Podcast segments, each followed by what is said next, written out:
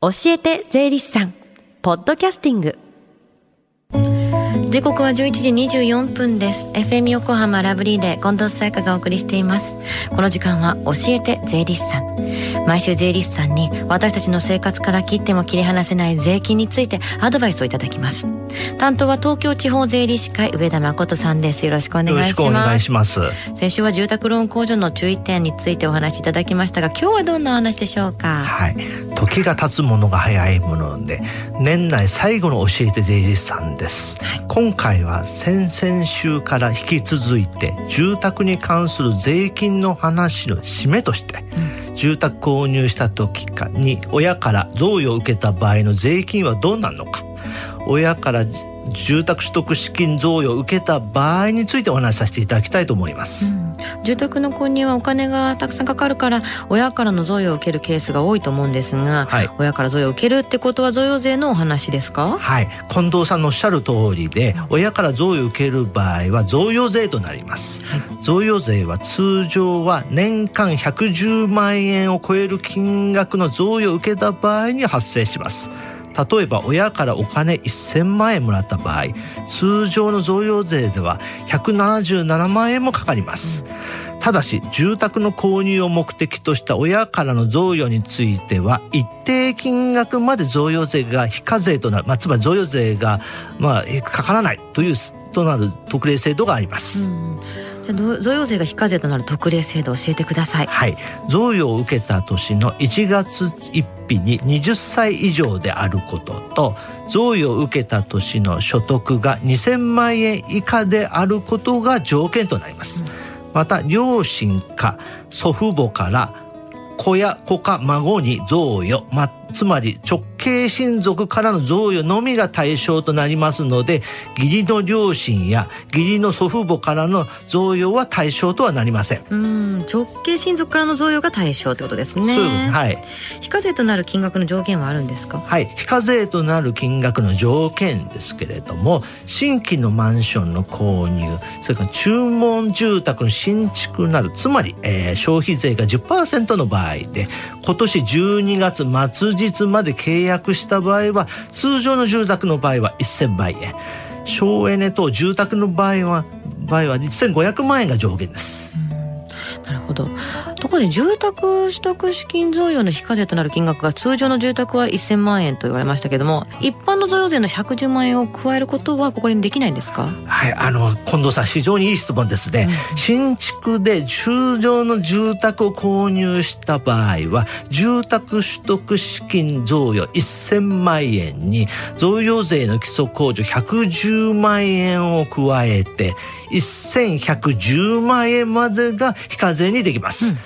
ここで近藤さんにまた問題です、はい、クイズです。子供がですね父と母の2人から住宅取得資金贈与を受ける場合いくらまで非課税にできると思いますか？2択です、はい、1番父と母と合わせて1110万円まで非課税にできるか、うん、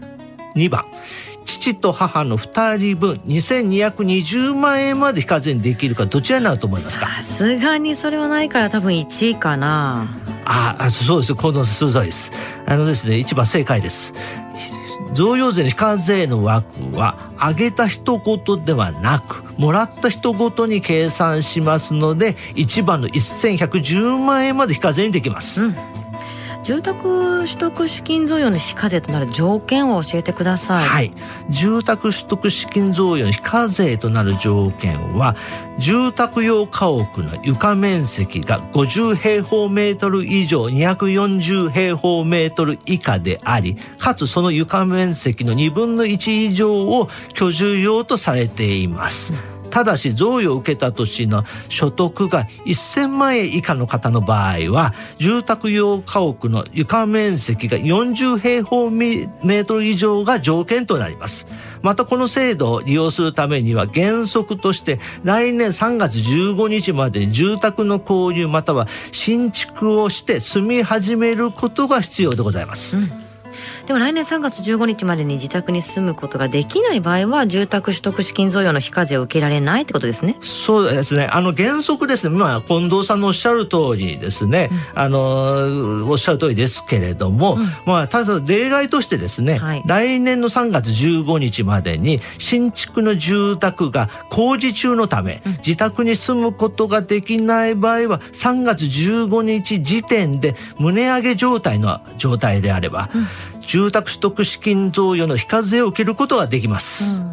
ところで胸上げの状態であることを証明できる書類ってあるんですか？はい。あの胸上げの状態であることを証明できる書類には2つございます、はい、1つ目は自宅の新築の工事の状態が胸上げ状態であることを証明できる書類でこの書類は工事を請け負った建築業者などの方に頼んでください、うん、2つ目は自宅に住んだ時は遅滞なく建物の登記事項証明書を税務署に提出を約束する書類で新築の自宅に住む予定日も記載して自分で作成します、うん、この2つの書類は贈与税の申告書とともに来年3月15日までに税務署に提出し新築の自宅に住めるようになったら建物の登記事項証明書を税務署に提出してください。はい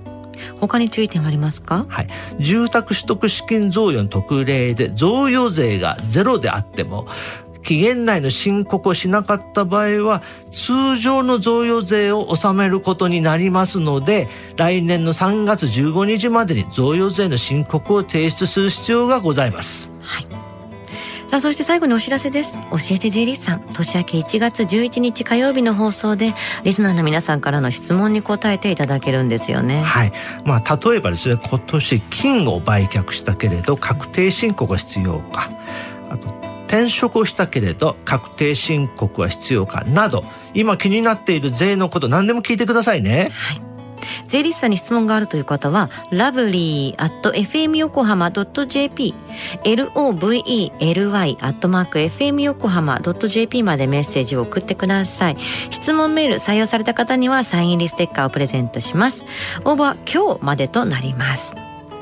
では最後に聞き逃した、もう一度聞きたいという方、このコーナーはポッドキャストでもお聞きいただけます。FM 横浜のホームページ、または iTunes ストアから無料ダウンロードできますので、ぜひポッドキャストでも聞いてみてください。番組の SNS にもリンクを貼っておきます。この時間は税金について学ぶ教えて税理士さん。今日のお話は親から住宅、住宅取得資金贈与を受けた場合についてでした。上田さんありがとうございました。ありがとうございました。Deep inside your ears still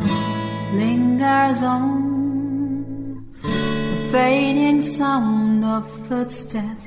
so clear to hear whenever I find you with empty beer bottles in your hand. I see someone four years old staring back at me. Once you told me don't know who you are. There are pieces of you lost somewhere along the way. And you've been searching hopelessly in a wrong place.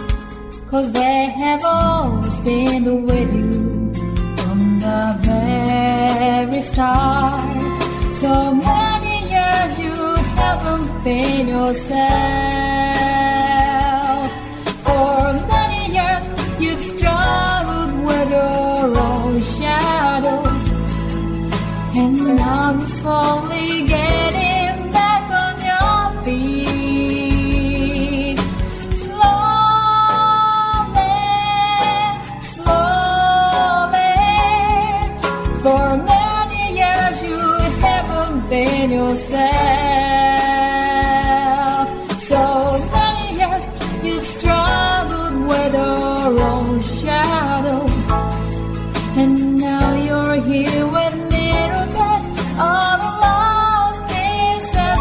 another.